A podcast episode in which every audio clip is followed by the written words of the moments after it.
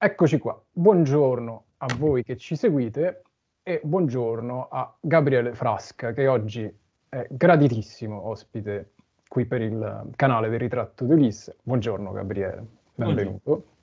Allora, Gabriele Frasca sappiamo bene essere poeta, io perlomeno lo conobbi così con le sue poesie degli anni 90, per esempio quelle raccolte con i titoli bisillabici, rame, lime, rive, però insomma anche scrittore di romanzi, di saggi, traduttore, insegna all'Università di Studi di Salerno, anche se è nato a Napoli, vive a Napoli.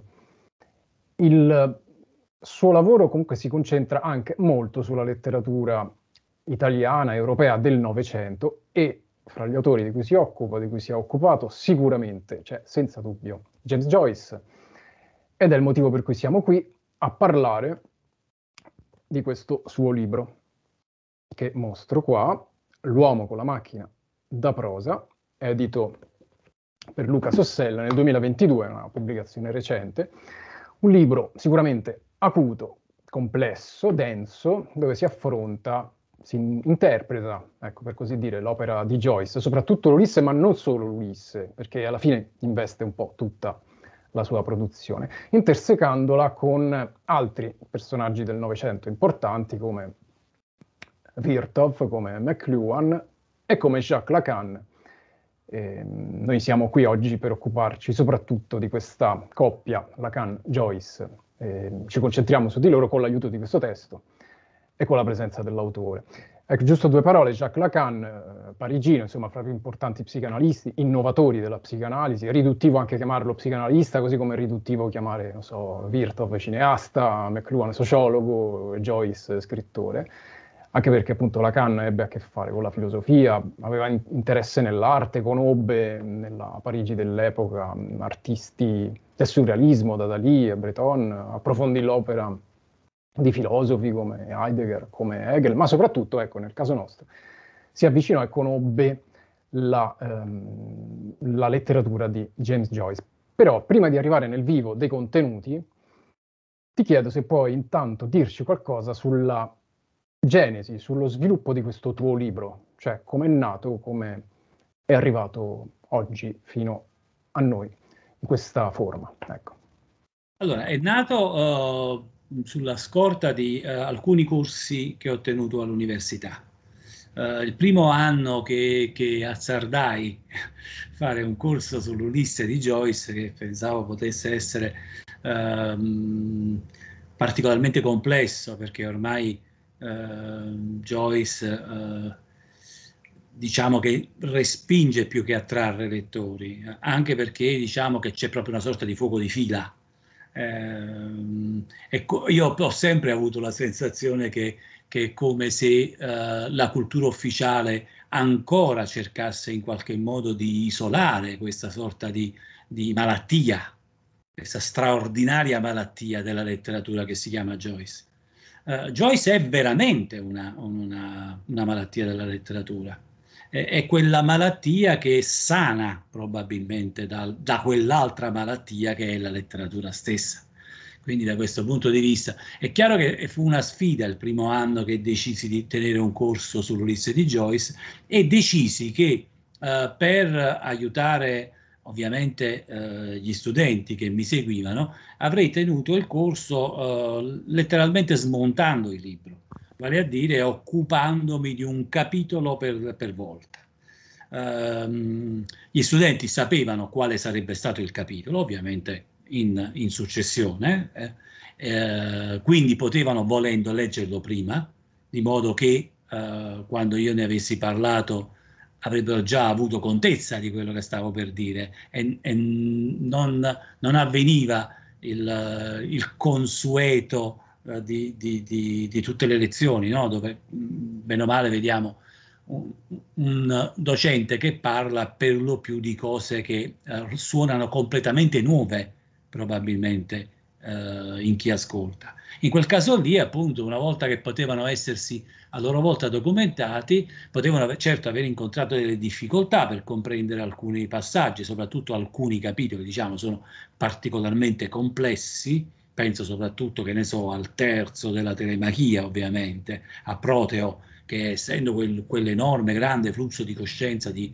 fra l'altro, un personaggio così lambiccato e così eh, artista come Steven Dedalus, poteva risultare particolarmente complesso. Però è chiaro che in questo modo, avendo la possibilità di risentire poi no, quello che andavano leggendo, a lezione e in qualche modo di poter insieme sviscerare eh, eh, i luoghi diciamo più complessi, eh, sciogliere i nodi eh, più, che, re, che, rendono il libro più complicato, alla fine mi sono reso perfettamente conto che in questo modo il libro eh, tornava a essere leggibile e eh, l'attenzione da parte diciamo dei, degli studenti è stata crescente. Questo già nel mio primo corso, perché poi ne ho fatti perlomeno altri tre o quattro nel corso della mia vita di corsi. Anche quest'anno, diciamo meglio, l'anno scorso, eh, approfittando del fatto che era il centenario dell'uscita del, dello Ulysses, allora ho deciso anche in quel caso appunto di fare, di fare dei corsi. E mi è capitato, siccome io insegno eh, non soltanto letterature comparate, in realtà insegno anche letteratura italiana, ma insegno oltre a letterature comparate, anche uno stranissimo, uno stranissimo insegnamento che si chiama media comparati.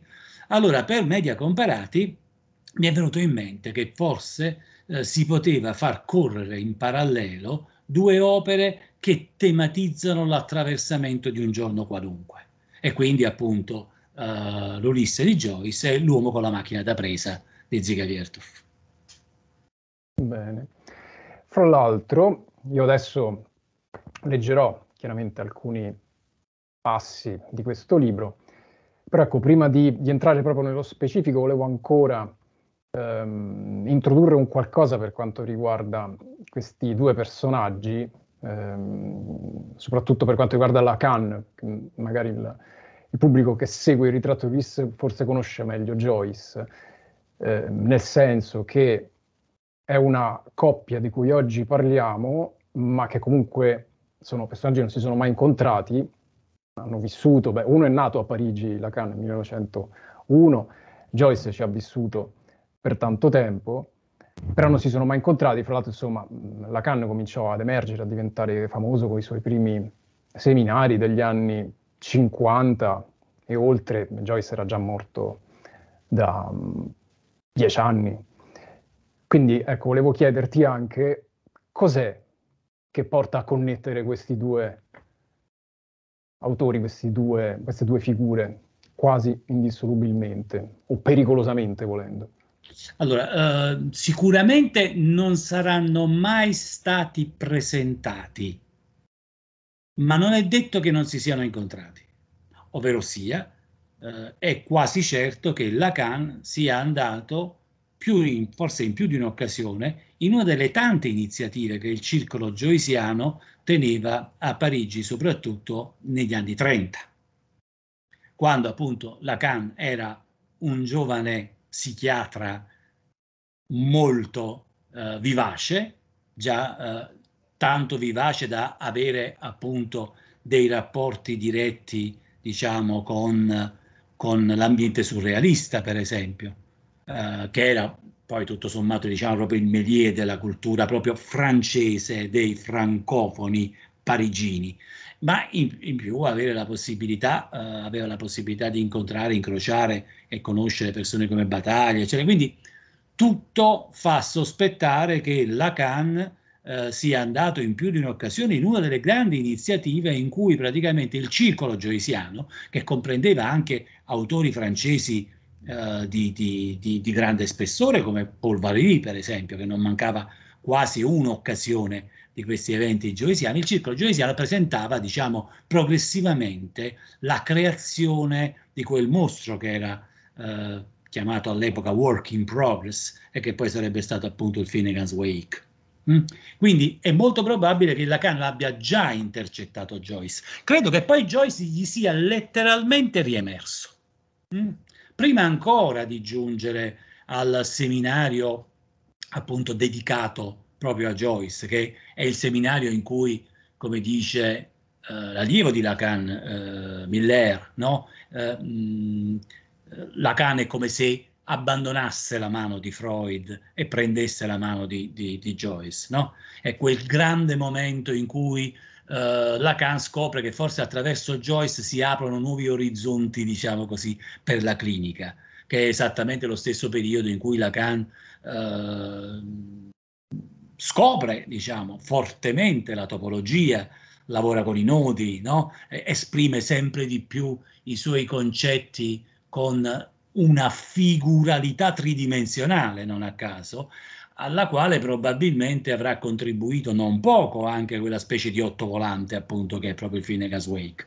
Quindi io credo che uh, Lacan abbia sempre in qualche modo avu avuto a che fare con, con Joyce e anche uh, quando per esempio analizza uh, molti anni prima, analizza il motto di spirito, quando ne parla si è chiaramente, si ha chiaramente la sensazione che conosce l'uso del pan, diciamo, del, del gioco di parole nel Finnegan's Wake, del gioco di parole che rivela un qualcosa in più della parola stessa.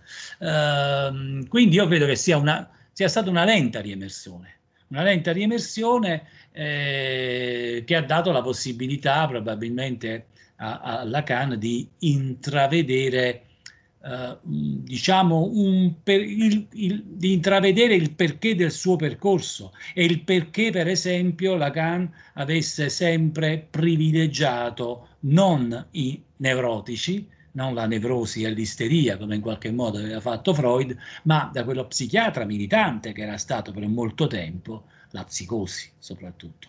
E, e sappiamo come in qualche modo probabilmente Lacan intravede in Joyce una sorta di psicosi socialmente normalizzata, eh? chiamiamolo così, il, suo, il cosiddetto Santon, come lo chiama appunto Lacan. Mm.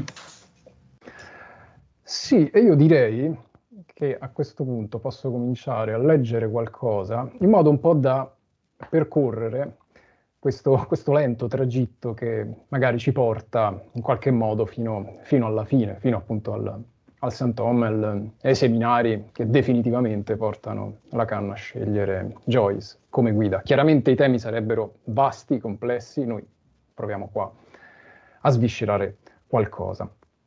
Allora, ecco, comincio a leggere qualche tua riga. Scatta la domanda in Steven, ma in realtà nell'immagine riflessa nello specchio incrinato. Chi me l'ha scelta questa faccia? Le fattezze non si riflettono nello specchio se non per i capelli dritti. Questo specchio incrinato è insomma cieco.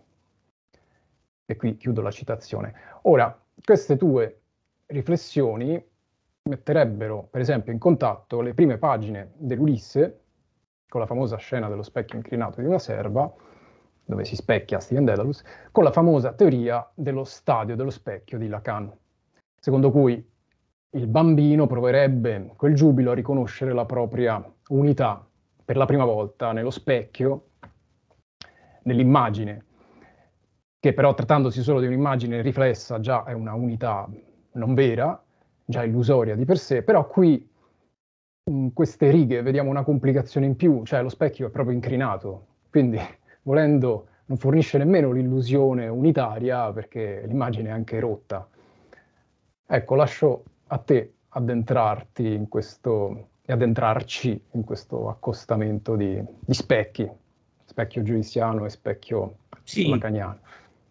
Eh, Steven aveva definito l'arte irlandese, la letteratura irlandese, come appunto lo specchio incrinato di una serva, perché naturalmente la questione fondamentale che voleva a sua volta mettere in evidenza, ricordiamolo, siamo proprio all'inizio del, dell'Ulisse, siamo nella Torre Martello, c'è quel, uh, quel farabuttello, diciamo così, di Buck Mulligan, molto simpatico, ma decisamente pericoloso. Uh, in più c'è appunto il loro ospite, stanno ospitando un giovane inglese, appunto Heinz, uh, fresco di uh, cultura oxfordiana, che fra l'altro è l'unico in, tutto, in tutta l'opera che parla gaelico, che ha appreso appunto in Inghilterra.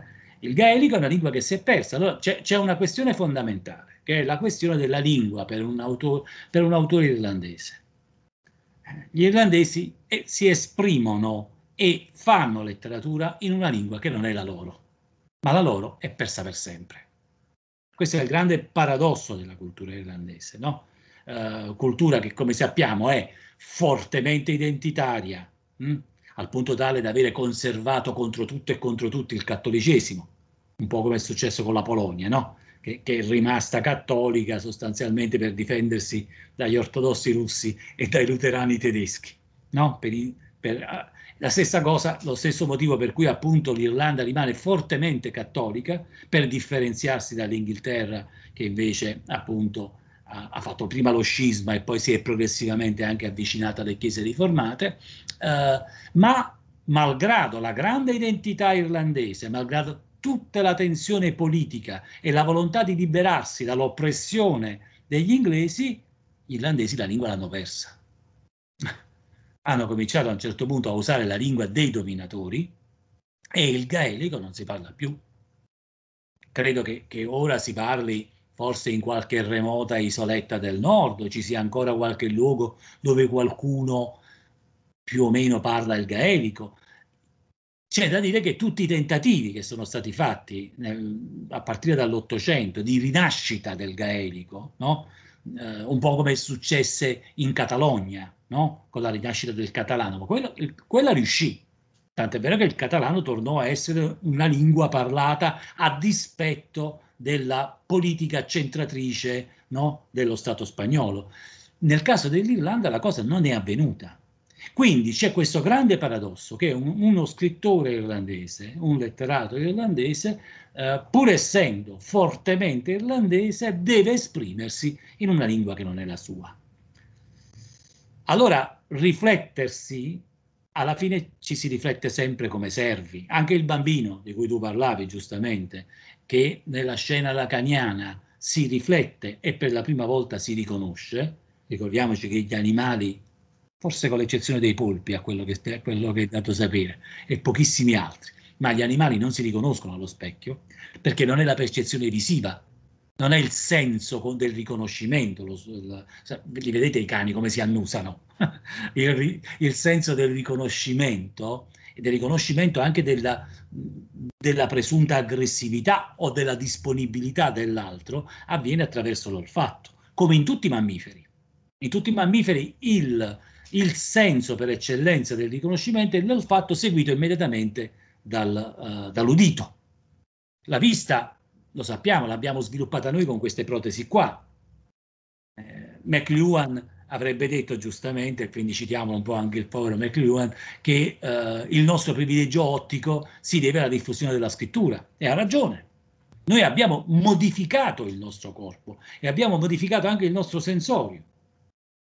Il bambino che si riconosce allo specchio è in braccio al genitore e si sta riconoscendo servo, cioè sta riconoscendo che è un oggetto, non che è un soggetto, che lui si guarda come lo guardano gli altri, che l'altro come lo guarda, così lui adesso si guarda.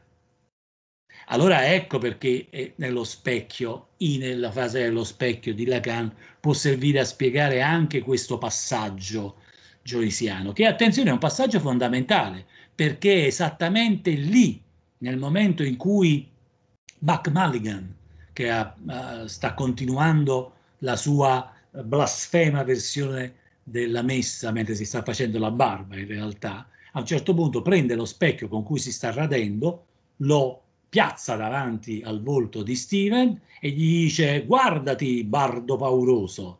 E lì quale autore avrebbe resistito alla tentazione una volta finalmente messo il proprio personaggio davanti allo specchio di descrivere le fattezze del personaggio. Era biondo, alto, bello, aveva gli occhi azzurri, o anche era brutto, oppure aveva il naso a patata, quello che volete voi, ma un autore qualsiasi normalmente in quel momento ne approfitterebbe per descriverci l'aspetto fisico, che di Steven come anche dello stesso Leopold Bloom, non viene mai dato. In un'opera così iperrealista qual è l'Ulisse, dove accompagniamo i nostri personaggi a fare di tutto, anche al cesso, lo sappiamo bene, assistiamo a ogni forma, diciamo, della uh, quotidianità, diciamo, della vita umana, ebbene non abbiamo mai le fattezze fisiche, se non generiche, i capelli ritti di Steven, forse i baffetti di Bloom, ma nient'altro più di questo. I due allo specchio, si specchiano più volte, non si riflettono. Pochi anni prima di Enrico Terrinoni eh, eh, a Dublino era stato pubblicato da Bram Stoker Dracula, dove sapete bene che problema hanno i vampiri con lo specchio. Ma non è tanto questa la questione. La questione è che quando Steven si riflette, invece appunto di dare all'autore la possibilità di rappresentarlo, l'autore gli mette per la prima volta un flusso di pensieri e noi entriamo per la prima volta dentro la testa è di Steven, che non a caso sta pensando è così che mi vedono tutti? è così che mi vedono tutti? Ma come? Ovviamente è una trappola, è una trappola, perché in quel modo quello specchio è davanti alla nostra faccia. perché se Steven ci dice è così che mi vedono tutti, siamo noi che ci stiamo specchiando in quel momento esattamente come se il libro fosse diventato appunto uno specchio a sua volta inclinato.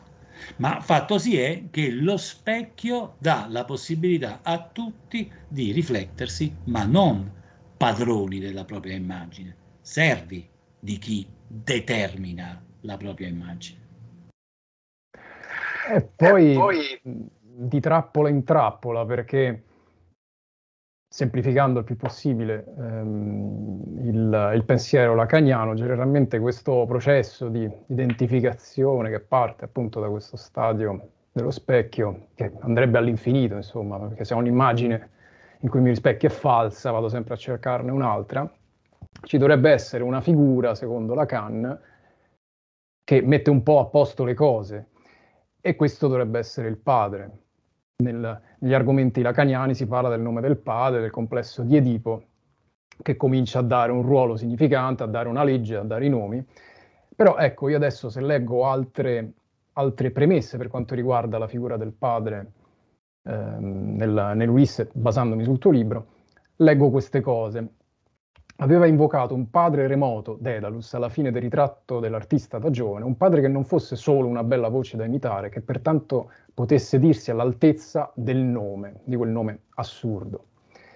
Poi più in là leggo, la sua famosa teoria sull'Amleto preannunciata nel primo capitolo, Steven Dedalus la tiene in realtà in serbo e non a caso per il centro esatto dell'opera. Un sé futuro, come il fantasma del padre di Amleto, che aveva come se non bastasse lo stesso nome del figlio, prova a tornare sui suoi passi alla ricerca del suo stesso sé passato da mettere in guardia. E chiudo la citazione perché anche qui vorrei, vorrei, lasciare a te la parola per commentare questa che, che è veramente un altro, un'altra trappola, un altro problema, cioè il problema del padre, perché qui eh, altro che il nome del padre complesso di tipo, qui sembra che siamo già all'evaporazione del padre, cioè volendo Ulisse inizia che questo padre non c'è, ci sono dei giovani affacciati in questa telemachia, pensando che, anzi forse sperando che all'orizzonte un padre neanche si veda a questo punto. Beh, eh, tutti eh, ribadiscono costantemente, ogni qualvolta si parla del, dell'Ulisse, che in realtà eh, la parabola che si traccia è quella di una sorta di una paternità, diciamo così, non genetica, no? quale quella che sembrerebbe offrire in qualche modo il, l'attempato, attempato, 38enne, no? l'attempato Leopold Bloom eh, a Steven, al giovane Steven, al giovane artista che ai lui, ai noi, ai tutti, sarà condannato a rimanere non artista, ma giovane per sempre. E questa è la condanna che sembrerebbe in qualche modo chiudere la vicenda di Steven Dedalus, che non dimentichiamo era un personaggio nel quale Joyce si identificava. Joyce aveva cominciato proprio dal 1904 a firmarsi Steven Dedalus proprio nell'occasione in cui aveva cominciato a scrivere di Steven Dedalus. Prima un racconto, poi sarebbe nato appunto quello che noi conosciamo come Steven Hero, no? che poi sarebbe diventato appunto il portrait, il ritratto dell'artista da giovane, eccetera. Uh, ma il problema del padre era un problema che sappiamo aveva lo stesso Joyce, che adorava suo padre ed era amatissimo dal padre. Uh, James Joyce, anzi James Augustina, per un errore di trascrizione e non Augustine, Augustina Joyce, ehm, era il primogenito di, di, di, di, una famiglia ben numerosa perché John Joyce aveva la sana abitudine di fare un figlio un fallimento ogni anno, cioè un fallimento perché proprio in, partiva con un'intrapresa commerciale che puntualmente falliva. Era un personaggio molto simpatico, adorato dal, dal, uh, dal, dal figlio, provvisto di una voce tenorile straordinaria, come, come Simon Dedalus, no? il padre di Steven nell'Ulisse, e, ma è un padre assente.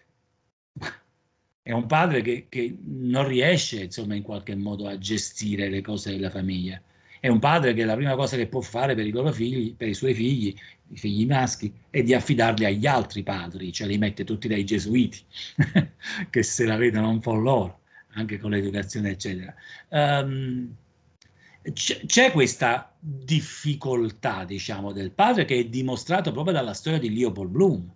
Eh, Leopold Bloom è uno che ha, come dire, che non ha centrato la successione patrilineare suo padre si è suicidato per togliere il fastidio, perché ha scoperto di essere ammalato di un male probabilmente incurabile e da quel laico empatico che è già lui e come sarà poi suo figlio, decide piuttosto appunto di diventare un, un inabile e un peso per la sua famiglia di suicidarsi, ma in questo modo condanna il figliolo all'impietà perché condanna il figlio a dichiarare di non avere in qualche modo, di non essersi preso cura del padre. E il figlioletto, Rudy, che porta lo stesso nome del padre, eh, di, di, Leopold Bloom, eh, muore appunto um, pochi giorni dopo la nascita.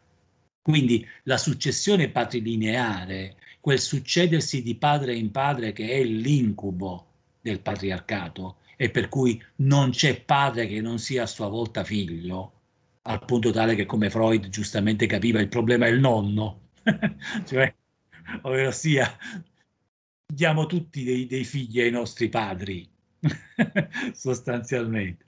Anche il nonno avrà i suoi problemi, ma è un problema ci sono passi, diciamo, nel Finnegan's Wake che in qualche modo spiegano questa successione patrilineale tremenda, così come viene raccontata proprio dalla, uh, da Freud, il quale non a caso, insomma, uh, per primo forse si rese conto della questione.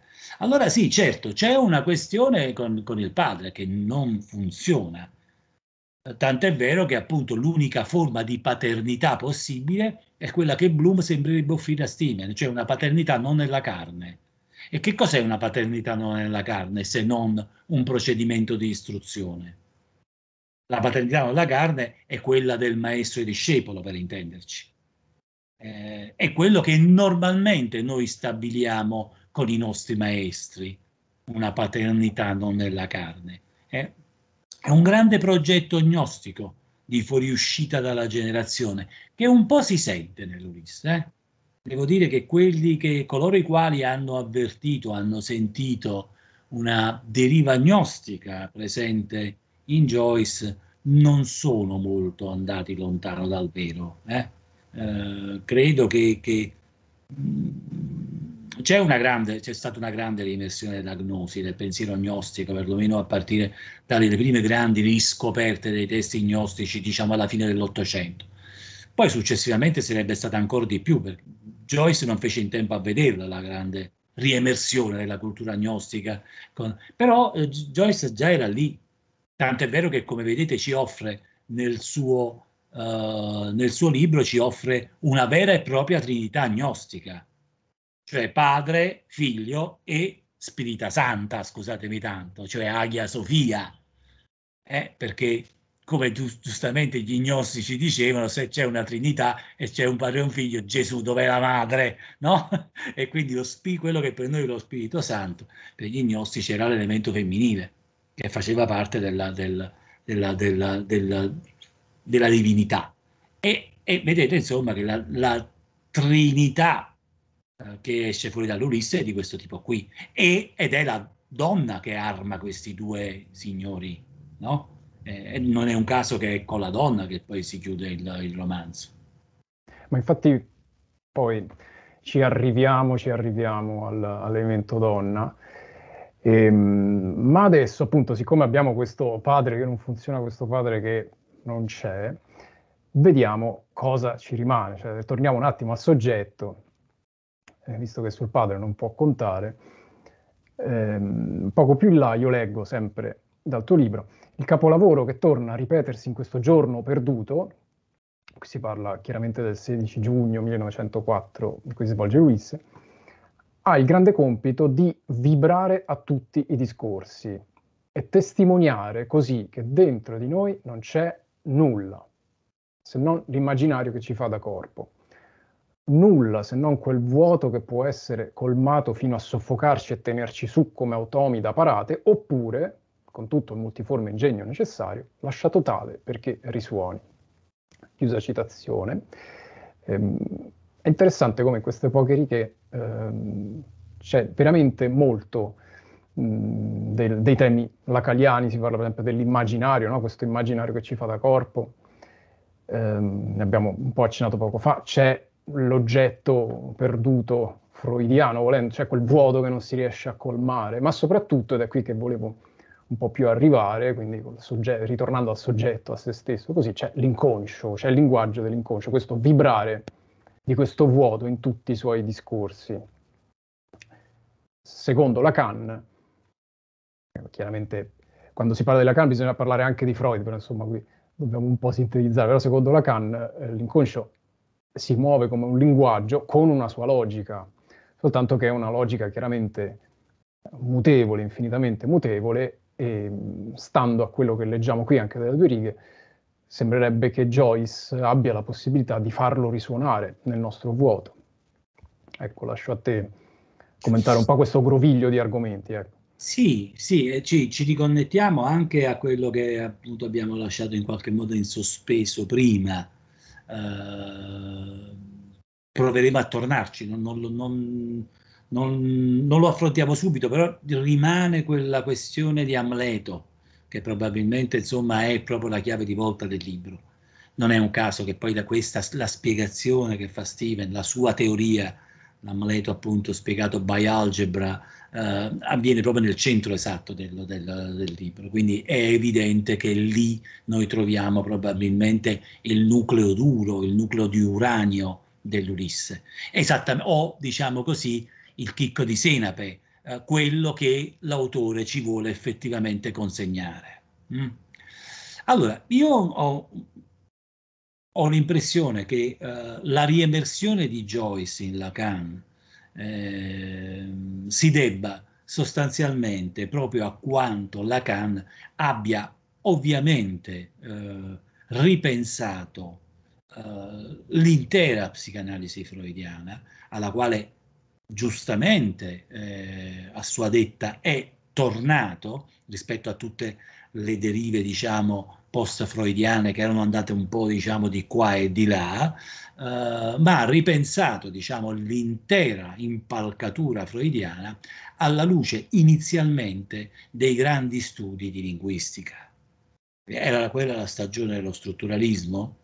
Era quella la stagione che eh, intercettava appunto un altro grandissimo autore che appunto aveva, non aveva mh, mm, ai suoi tempi diciamo eh, fatto particolare, particolare eh, scalpore ma che invece successivamente l'avrebbe fatto, ovviamente Ferdinand de Saussure, no? con, con, i suoi allievi, che avrebbero poi trascritto diciamo, i suoi appunti nel famoso corso di linguistica generale. Sappiamo quanto è importante il linguaggio nel primo Lacan e attenzione, E abbiamo detto prima, proprio parlando del, uh, di quello che Joyce poteva offrire a Lacan, uh, ci troviamo alla fine con un Lacan che nel momento in cui afferra, per riprendere l'immagine di Miller, afferra la mano di Joyce, è, e, e, con l'altra mano sta continuando a fare nodi, sta continuando quindi a comunicare con i suoi,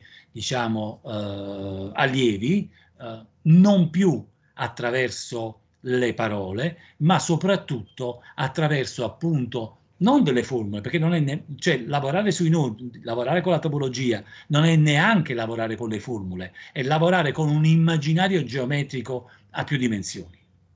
Mm? Tutto questo avviene per un motivo mm, ovvio, perché uh, uh, per Lacan uh, l'inconscio ha a che fare direttamente con il linguaggio. E ritorniamo alla questione della fase dello specchio. Perché nel momento stesso in cui il bambino si riflette servo, o meglio, capisce di poter essere un oggetto non c'è più quel soggetto di una sorta di narcisismo, quel soggetto che è un po' il soggetto animale, attenzione, eh, perché eh, non che gli animali non abbiano contezza che ci sono gli altri, gli odori li sentono, no?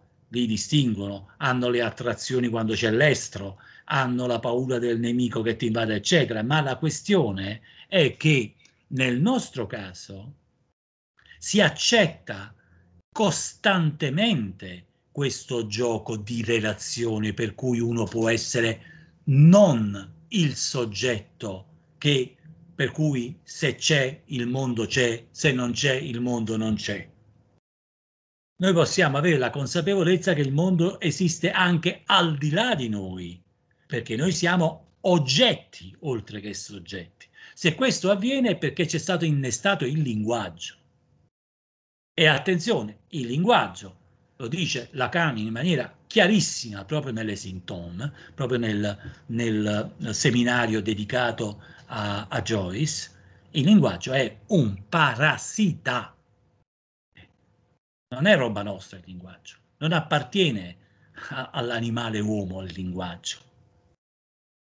L'essere umano, un essere umano eh, che eh, subito dopo la nascita venisse portato fuori dal consorzio civile, eh, e lo si facesse vivere, diciamo così, in una giungla, non arriverebbe nemmeno all'Io Tarzan to Jane eh, di famigerata memoria hollywoodiana, perché nemmeno a quello si arriverebbe. I suoni resterebbero inarticolati. Il linguaggio ci viene innestato ed è il motivo per cui nasciamo aborti. Lacan su questo è stato tassativo. Lo sapete che nasciamo aborti perché, perché nasciamo con la testa ancora molle, gli animali non nascono con la testa molle, tant'è vero che si mettono in piedi subito. I, gli animali nascono formati, noi nasciamo aborti, abbiamo bisogno ancora di cure parentali, lunghissime rispetto a quelle degli altri animali, proprio perché la nostra testa che si è sviluppata come si è sviluppata grazie soprattutto alle aree di linguaggio, quindi all'area di Broca, quella di Wernicke, eccetera, eh, la nostra testa deve ospitare, deve svilupparsi in maniera eccessiva. Noi abbiamo una, una testa da ET. Eh, confrontiamoci con i nostri cugini scimpanzé, che sono proprio cugini, eh, ma cugini di primo grado. Eh, guardate che testa proporzionata al corpo che hanno. La nostra testa è sproporzionata, noi non ce ne rendiamo conto, ma noi abbiamo la testa di ET. Abbiamo una testa enorme rispetto a proprio perché si è sviluppata perché appunto deve contenere questo parassita questa, ma- chiamiamola così, macchina sociale, come volete voi, ma ci innestano una roba che non è nostra, con la quale per tutta la vita continuiamo a sentire che siamo noi che ragioniamo, perché poi con, quella, con quel linguaggio noi pensiamo, per cui quello che ci è più intimo ci è più estraneo. Lacan questo l'aveva capito in una maniera, lo ha detto da sempre, poi è chiaro che una volta che prende la mano di Joyce, si accorge che eh, lo può dire chiaramente e lui lo dice. Lo dice, dice io non mi stupisco, lo dice proprio così, non mi stupisco che ci siano quelli che sentono le voci. Si riferisce ovviamente agli psicotici che ha tanto studiato, ne ha visto da pochissimo uno, molto importante. che appunto aveva questa sensazione che le parole gli fossero imposte, no? E dice, io non mi stupisco che ci siano le persone che possono sentire le voci o possono sentire che le parole ci sono imposte. Io mi stupisco che le persone normali, cosiddette normali, non si accorgono che il linguaggio è un parassita e che noi viviamo ospitando al nostro interno qualcosa che non ci appartiene, con la quale esprimiamo noi stessi.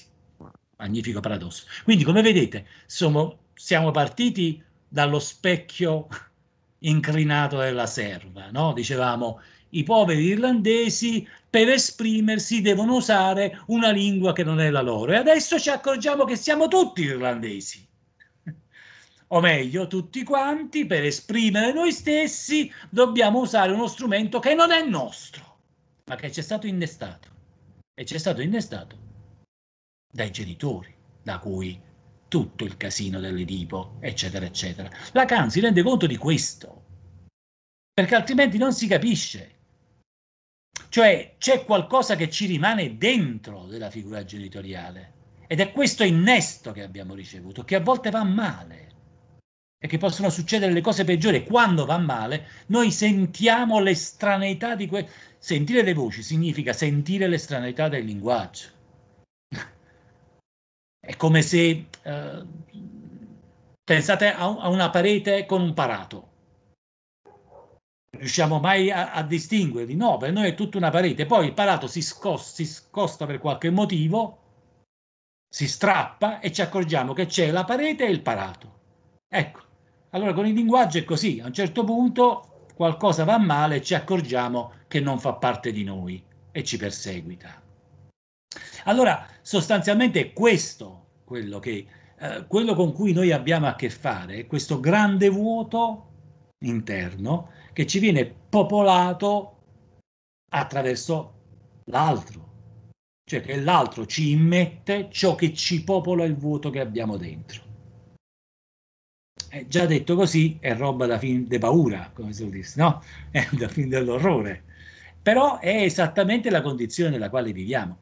Eh, Lacan rimane affascinato da Joyce, ma non tanto dal Joyce del, che pure cita, eh, attenzione, cita tantissimo sia da, dall'Ulisse che da, dal portrait, dal, dal ritratto dell'artista da giovane, eh. cita quella, quel bellissimo momento in cui appunto il, il giovane Dedalus viene pestato dagli amici e scivola come una buccia, quindi non sente più il corpo, e quindi figuriamoci, roba quasi Deleuze, no? il corpo senza organi, eccetera.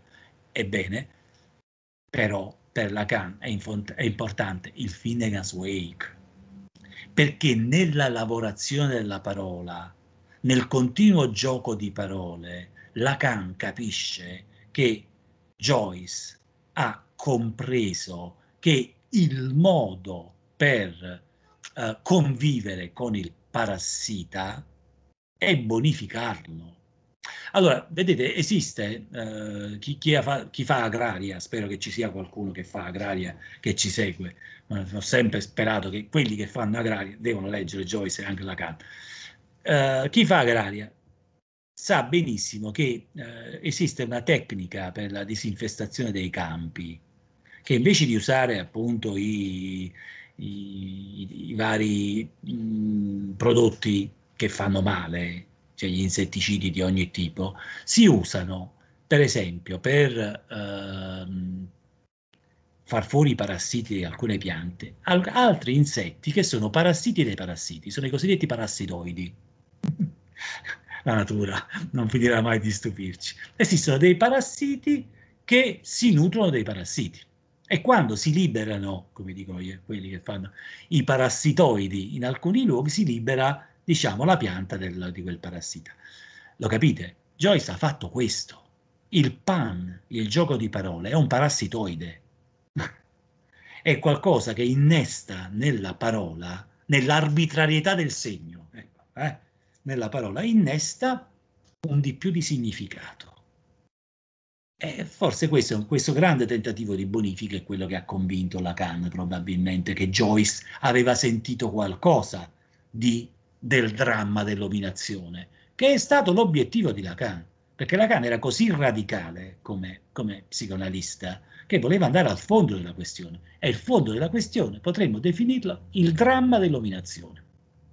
Poi Freud lo chiamava il complesso di Edipo, perché giustamente il dramma dell'ominazione significa semplicemente il passaggio, appunto, di questo parassita dai genitori, da coloro che ci nutrono, da coloro che ci fanno vivere nel periodo in cui siamo costretti a rimanere aborti per ricevere l'innesto del linguaggio. Eh, io proprio su questo Tutto questo tema... non l'ho detto nel libro, lo dico perché non voglio spaventare, cioè queste cose spaventose scientifiche mm, ce, ce, le, ce, le, diciamo fra di noi. Eh. No, ma ci mancherebbe altro, insomma, noi siamo qua per espandere, no?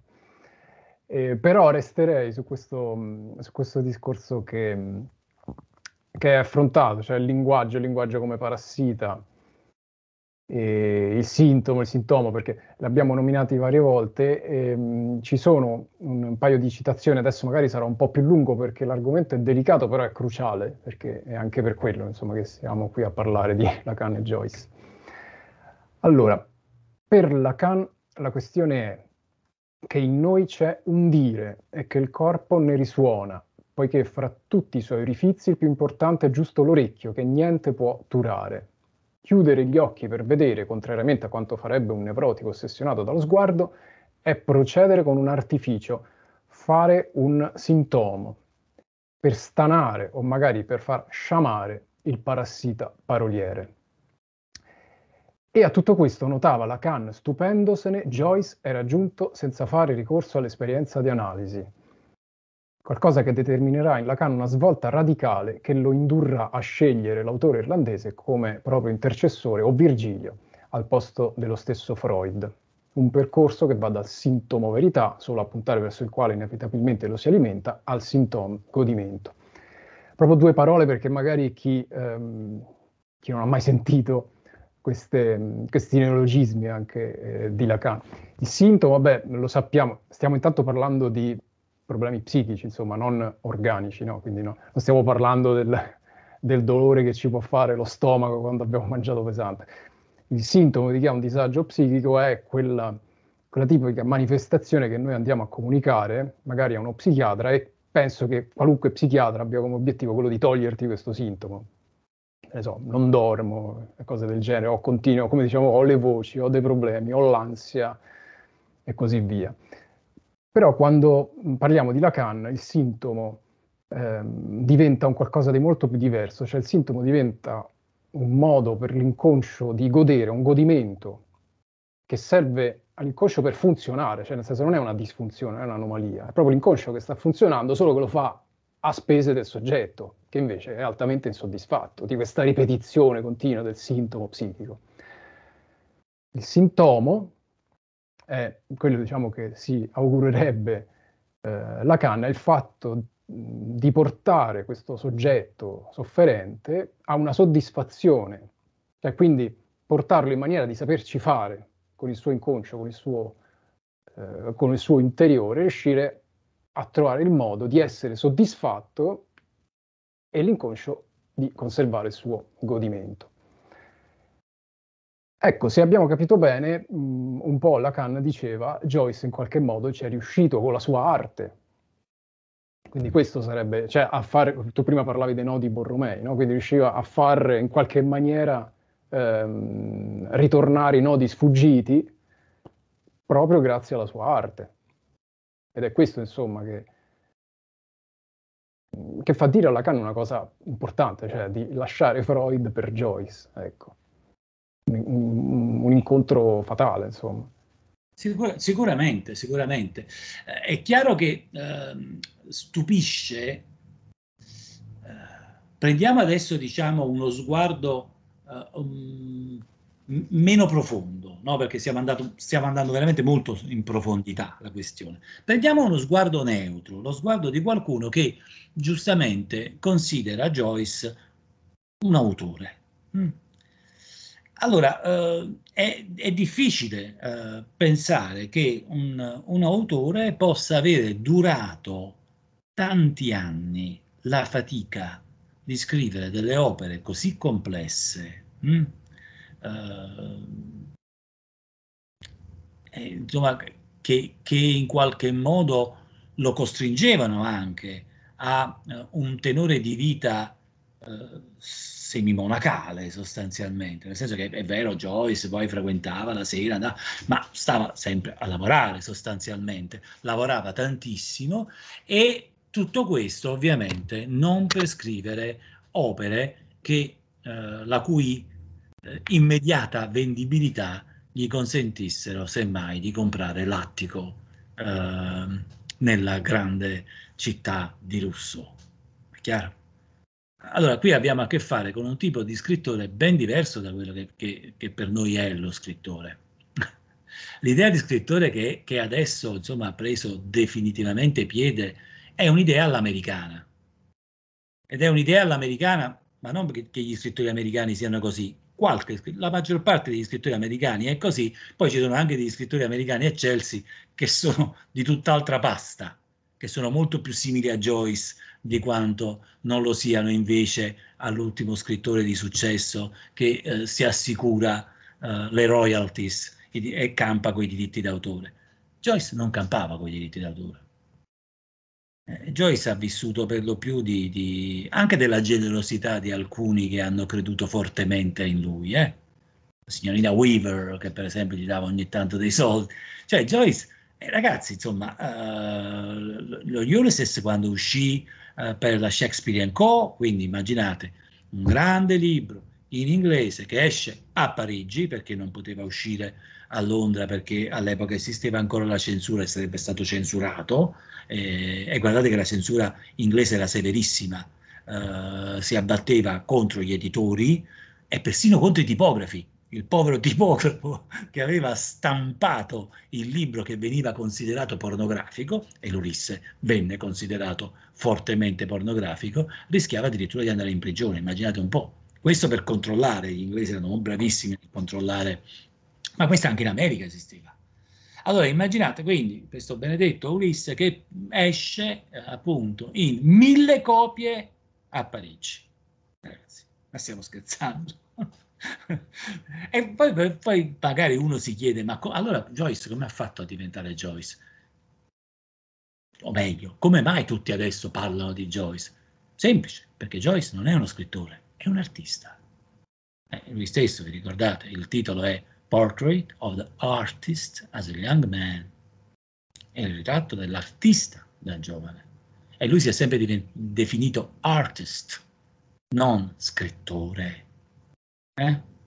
L'artista è colui, avrebbe detto per scomodare un suo amico, Ezra Pound, Uh, gli artisti, diceva Pound, sono le antenne della razza. E quando diceva antenne, uh, Pound pensava proprio alla radio le antenne, cioè vuol dire che sono esattamente coloro i quali intercettano dei flussi che, attenzione, sono presenti. L'artista non vede un, un mondo che non c'è, non guarda nel futuro, sta guardando il presente e intercetta un flusso che gli altri magari non vedono nemmeno, ma che è presente. Lo diceva McLuhan, appunto, altro impazzito per Joyce, un altro grande sistema. Lacan ha creato uno straordinario sistema appunto del, dell'apparato psichico dell'essere umano. McLuhan ha creato un grande sistema sulle protesi umane, no? sugli strumenti di, comuni- di comunicazione. Eh? E McLuhan, che era un altro impazzito per Joyce, diceva appunto che è sempre più facile guardare dallo specchietto retrovisore che guardare davanti al parabrezza. Cioè è più facile guardare indietro che guardare davanti. Ed è per questo che insomma poi gli artisti in qualche modo si riconoscono. Allora, Joyce quindi è qualcuno che non si è posto il problema di uh, pubblicare per vendere, si è posto il problema di avere una ragione di esistere. Eh, lo capite? Il che vuol dire che la sua è una posizione, quando Lacan usa il termine Saint-Homme, gioca un po' perché è la vecchia grafia con cui si scrive la parola sintomo in, uh, in francese. Solo che in quel, in, con quella vecchia grafia si sente non solo San Tommaso, che sapete quanta importanza ha avuto per, per Joyce, ma si sente anche il santuomo, Santon, no? Eh, allora, Joyce è stato un santuomo da questo punto di vista, cioè è stato qualcuno che ha pensato che attraverso la sua opera creava un, diciamo, un percorso, diciamola tutta, di salvezza per certi versi. Perché poi è questo il fine dell'arte. Il fine dell'arte è sempre offrire, diciamo, degli oggetti che possono servire a qualcosa per noi il godimento estetico fine a se stesso, cioè il fatto, il bello, il bello non esiste se non sotto forma di ciò che in qualche modo ci aiuta. E allora capirete che il vero bello è l'utile. Ed è sostanzialmente quello che probabilmente trovate. Allora, vedete, insomma, l'Ulisse è ambientato il 16 giugno del 1904. È un giorno qualsiasi uno straordinario giorno qualsiasi e sfido chiunque a durare la fatica di leggere quest'opera e a non derivarne una... Allora, probabilmente lo, troverà certi passi complicati, certi momenti difficili, in certe occasioni vorrebbe strozzare l'autore per quanto in qualche modo lo costringe a ragionare, ma l'effetto che ricaverà alla fine della lettura è una ventata di forza e di ottimismo che è incredibile. Non si esce dal, dall'Ulisse come da un'opera che in qualche modo vi prospetta, diciamo così, la catastrofe. Anzi, è un'opera che in qualche modo è come se vi desse una, una grande scossa. E guardate che quest'opera, che è ambientata in quel giorno, è ambientata nel giorno che l'Europa e il mondo ha perso definitivamente. Non dimenticate che Joyce scrive fra il 1914 e il 1922, il che vuol dire che buona parte dell'Ulisse è scritto durante il primo conflitto mondiale. E il giorno qualunque che lui rappresenta è un giorno che è ben al di là e ben al di qua di ogni conflitto. È un giorno dove le persone si incontrano, si salutano, eh, mangiano, vanno nei pub, vanno nei bordelli, cantano, si insultano, ma non si fanno la guerra, non si ammazzano, non esplodono le bombe. Eh, lo capite? Il grande tentativo di, di Joyce è quello di ricercare questo straordinario tempo fuori di sesto, di recuperare quel tempo che quella guerra sciagurata ha fatto perdere a tutti per sempre. Perché noi soffriamo e viviamo ancora all'interno di un incubo che è, nato con la prima guerra mondiale. Sì, penso, penso anch'io, penso anch'io che fra l'altro in quel periodo buio e comunque leggendolo anche oggi l'Ulisse riesce a comunicare, magari per, per usare sempre uno di quei termini eh, psicanalitici che abbiamo toccato prima, riesce a comunicare un godimento nuovo. Fra l'altro poi mi viene in mente il fatto che nonostante le, le grandi fatiche ehm, sia economiche che intellettuali per portare avanti questa opera, eh, Joyce eh, rideva eh, quando scriveva l'Ulisse, tanto che Nora, la moglie, si lamentava, gli diceva senti o la smetti di scrivere o la smetti di ridere. Quindi c'era questa, questo Santom, questo questa soddisfazione accompagnata al godimento inconscio e io sul godimento resterei, perché poi fra l'altro avevo promesso di, di andare verso la chiusura parlando della donna e vorrei approfittarne qui, eh, citando mh, alcuni, alcuni tuoi passi per quanto riguarda i vari personaggi. Ecco, per esempio, se volessimo parlare del godimento di Steven, posso leggere queste righe.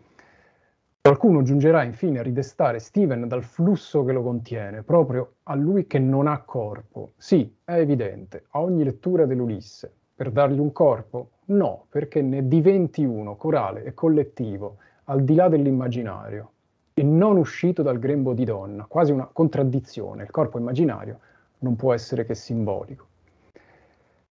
Quest'altro passo che leggo invece riguarda Bloom, per Bloom esiste solo il desiderio e mai il godimento, mai il godimento. Ed è questa attitudine che costantemente lo solletica, ma gli interdice di consumare. fa di lui una macchina desiderante. E ora quello che domando io a te è, e il godimento di Nora qual è? Scusa, e il godimento di Molly qual è? Anche perché fra l'altro poi Molly insomma, è l'unica che ha battuto chiodo nel, nell'arco del romanzo fra questi tre protagonisti.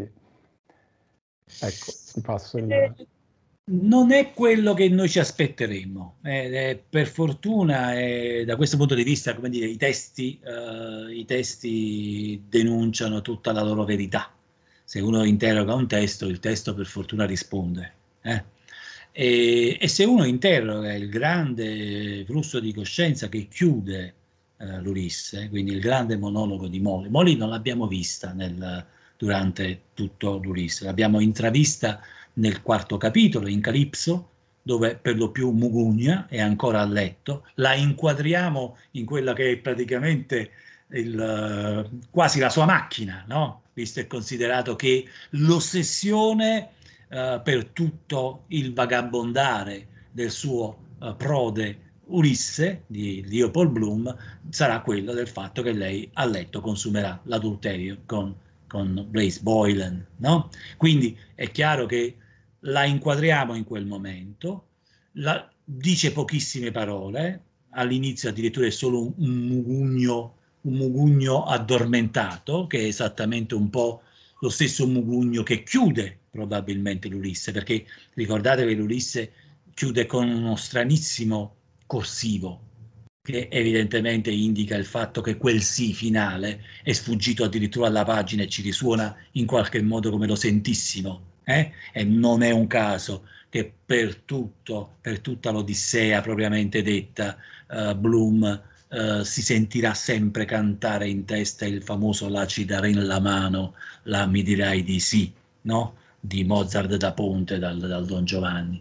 Uh, l'abbiamo vista quindi pochissimo, l'abbiamo intravista nell'episodio in cui vediamo tutti, quello delle rocce erranti, perché lì vediamo tutti i personaggi dell'Ulisse, l'abbiamo intravista ma semplicemente come un braccio, un braccio che si sporge da una finestra e butta una moneta al, al vecchio soldato uh, mutilato eh, che intona una canzonetta inglese, ok?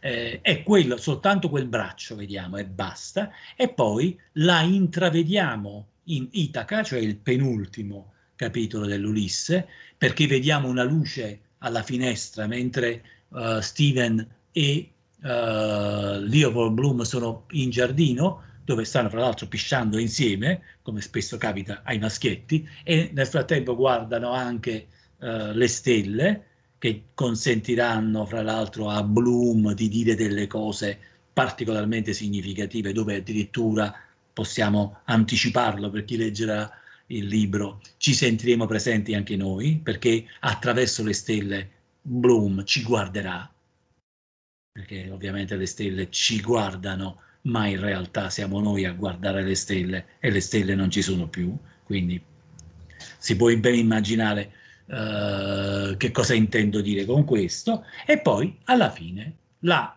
vediamo, non la vediamo, perché anche nel suo caso non la vediamo, ma la sentiamo, la seguiamo, sintonizzandoci con quella che potremmo definire radio libera Molly Bloom, no? Perché entriamo in questo flusso di coscienza, non è più un monologo interiore, è un vero e proprio flusso di coscienza, anzi flusso di semicoscienza, perché in realtà diciamo, lei si sta per addormentare o è nel dormiveglia. Quindi non è proprio addormentata perché altrimenti saremo in un mondo di sogni. E il mondo di sogni lo incontreremo poi nell'opera successiva. Il Finnegan's Wake è tutto un unico grande sogno e segue le regole del sogno. Mm? Qui non siamo in un mondo di sogni, siamo nel mondo del dormiveglia, dove i pensieri rimbombano vi siete mai accorti che quando siamo in dormiveglia i pensieri a volte rimbombano? Sono quei pensieri che poi diventeranno le immagini nei nostri sogni.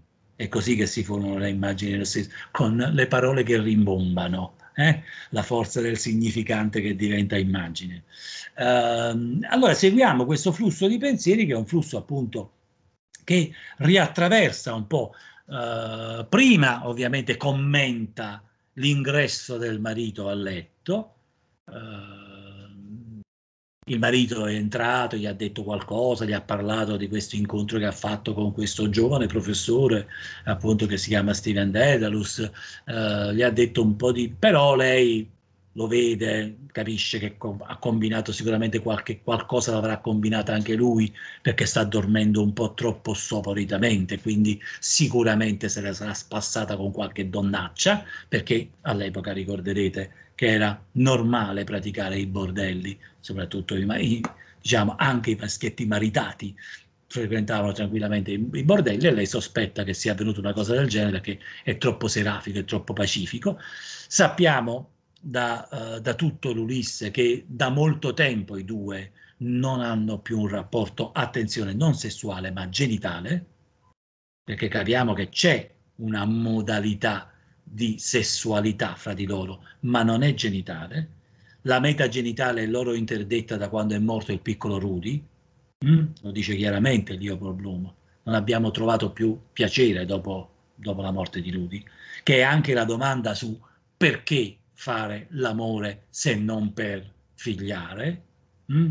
Copulation and population, dice uh, Steven Dedalus in un altro capitolo, uh, Le mandrie del sole, appunto, del, dell'Ulisse.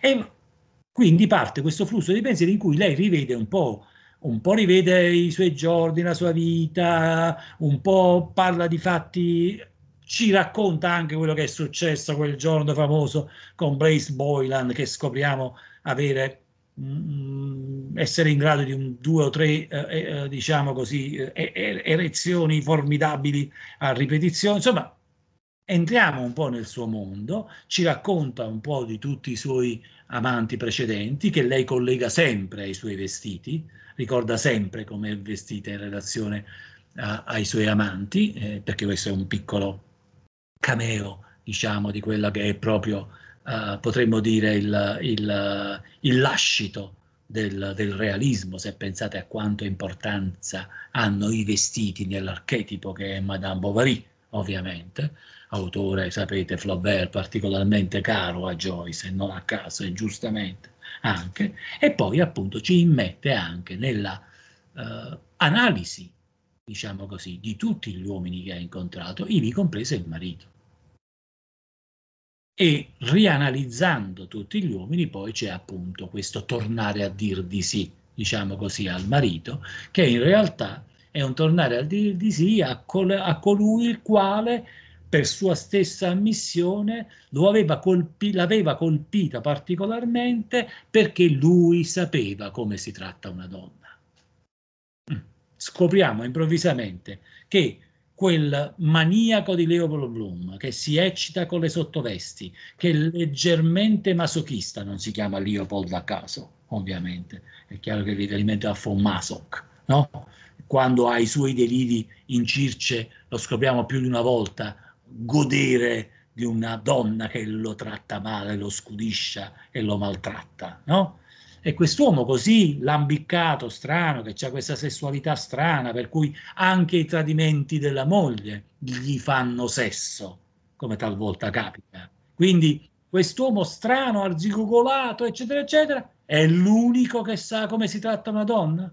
Beh, Boylan scompare, avrà avuto anche delle formidabili erezioni, avrà giaciuto anche due o tre volte a ripetizione con Molly, che non ha goduto naturalmente, ma evidentemente uh, Bloom ha una marcia in più, ha esattamente quello che effettivamente desidera una donna. Ed è quello che probabilmente è il segreto che ci rivela il, il, libro di Joyce. E che io non vi rivelo così voi vi leggete sicuramente tutto l'Ulisse per capire che cosa effettivamente desidera una donna. Sì, diciamo anzi che questa, questa domanda, questa domanda freudiana, no? questo interrogativo ossessivo, cos'è che vuole una donna, è sicuramente un interrogativo fondamentale nell'Ulisse, è un interrogativo fondamentale anche nel tuo libro. Io adesso in chiusura vorrei giusto lasciare un'ultima considerazione uscendo un po' dal, dall'Ulisse, andando un po' a noi, e visto che abbiamo parlato, abbiamo parlato per esempio di linguaggio, di un linguaggio che non ci appartiene, di un linguaggio che ci parla, di un io che probabilmente è anche vuoto. Abbiamo parlato mh, di artisti, ancor più che letterati. La cosa che ti volevo chiedere per la situazione odierna, parlo in questo caso chiaramente della situazione editoriale, letteraria di oggi, è, visto che si parla tanto anche oggi poi di nazionalismo, ha ancora senso associare un nazionalismo alla letteratura e soprattutto ha ancora senso fare letteratura solo con la letteratura? No, non ha senso. Non ha senso assolutamente. Esistono per fortuna tanti modi diversi di, uh, di affrontare diciamo, la questione dell'arte delle parole. Io preferisco non, non uso volentieri il termine letteratura perché per me la letteratura è qualcosa che nasce nel Settecento, quando nasce il termine, cioè il termine letteratura esisteva prima, anche prima. Letteratura è una parola latina che voleva dire alfabeto, al massimo grammatica. Comincia a diventare quello, comincia a significare quello che significa per noi nel Settecento in Inghilterra, quando nasce il concetto di appunto literature, literate, no? Ok Uh, quindi la letteratura, strettamente parlando, no? in certo senso, la, la letteratura è, nasce nel Settecento e secondo me muore grosso modo nel Novecento, cioè nel senso che voi dite ma c'è ancora, certo che c'è ancora, ma non ha senso. È ovvio che c'è ancora. Ci sono ancora anche i canti pop, c'è, c'è di tutto. Cioè, I, I, media, diceva Jack Goody, grande antropologo, non si scalzano gli uni con gli altri, si stratificano. E quindi la letteratura è stratificata in mezzo a un sacco, ma lo sappiamo bene che il sistema narrativo che funziona attualmente è quello audiovisivo, che, che naturalmente ha legittimamente preso il sopravvento anche e soprattutto penso con la nascita delle serie televisive che consentono anche quell'approfondimento in più che un tempo si diceva che il cinema non aveva, per cui il cinema doveva un po' tagliare con l'accetta, chiaramente, almeno sul lato psicologico dei personaggi. Eh, perché ovviamente la durata, essendo così breve, non consentiva. Adesso con le serie televisive hai voglia di approfondimenti, insomma, ci sono serie, serie stra, strappiglianti da questo punto di vista. Eh, io credo che ci sia ancora un destino per l'arte del discorso. Ok? Quindi esiste ancora la possibilità di utilizzare quel formidabile veicolo narrativo che è il romanzo, ma non per raccontare storie. Quelli che raccontano storie ancora con i romanzetti eh, lo fanno perché sperano che prima o poi appunto diventino una serie televisiva. eh, tant'è vero che scrivono tutti quanti in una lingua che non sta letteralmente né in cielo né in terra perché sperano tutti quanti di essere tradotti in inglese. Quindi per questo dico, parlare adesso di letteratura nazionale è ridicolo, esiste una sola letteratura, è quella americana, che fa il bello e il cattivo tempo in tutto l'Occidente per quello che riguarda l'immaginario, che è ancora americano. Non so per quanto, non so per quanto resterà così, francamente. E credo che probabilmente, ma come dire, parlare adesso di nazioni non ne parliamo proprio, la nazione è un'invenzione, un'invenzione ottocentesca. Allora, Esiste un bellissimo libro di un grande storico che si chiama Eric Hobsbawm sulla nascita del concetto di nazione. Eh, il concetto di nazione nasce in clima romantico. Eh, guardate che non si parla di nazione prima dell'Ottocento. Quindi smettiamola questo progetto borghese. Il progetto borghese che è la letteratura borghese, la nazione è borghese.